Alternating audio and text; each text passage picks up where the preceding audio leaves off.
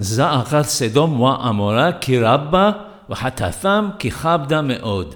The outcry from Sodom and Amorah, Sodom and Gomorrah, is great and their sin has become very serious. There appears to be a repetition of the idea in this verse. The Holy Ben Ish Hai says in Adereth Eliyahu that the reason for the repetition is that when there is a bitter outcry, it can come for two reasons. If a person is robbed of a small amount of money, his outcry would not be very great. But if he's robbed daily so that eventually the amount becomes substantial, then his screams would be very loud. Another example would be if a person was robbed of a substantial amount of money in one shot.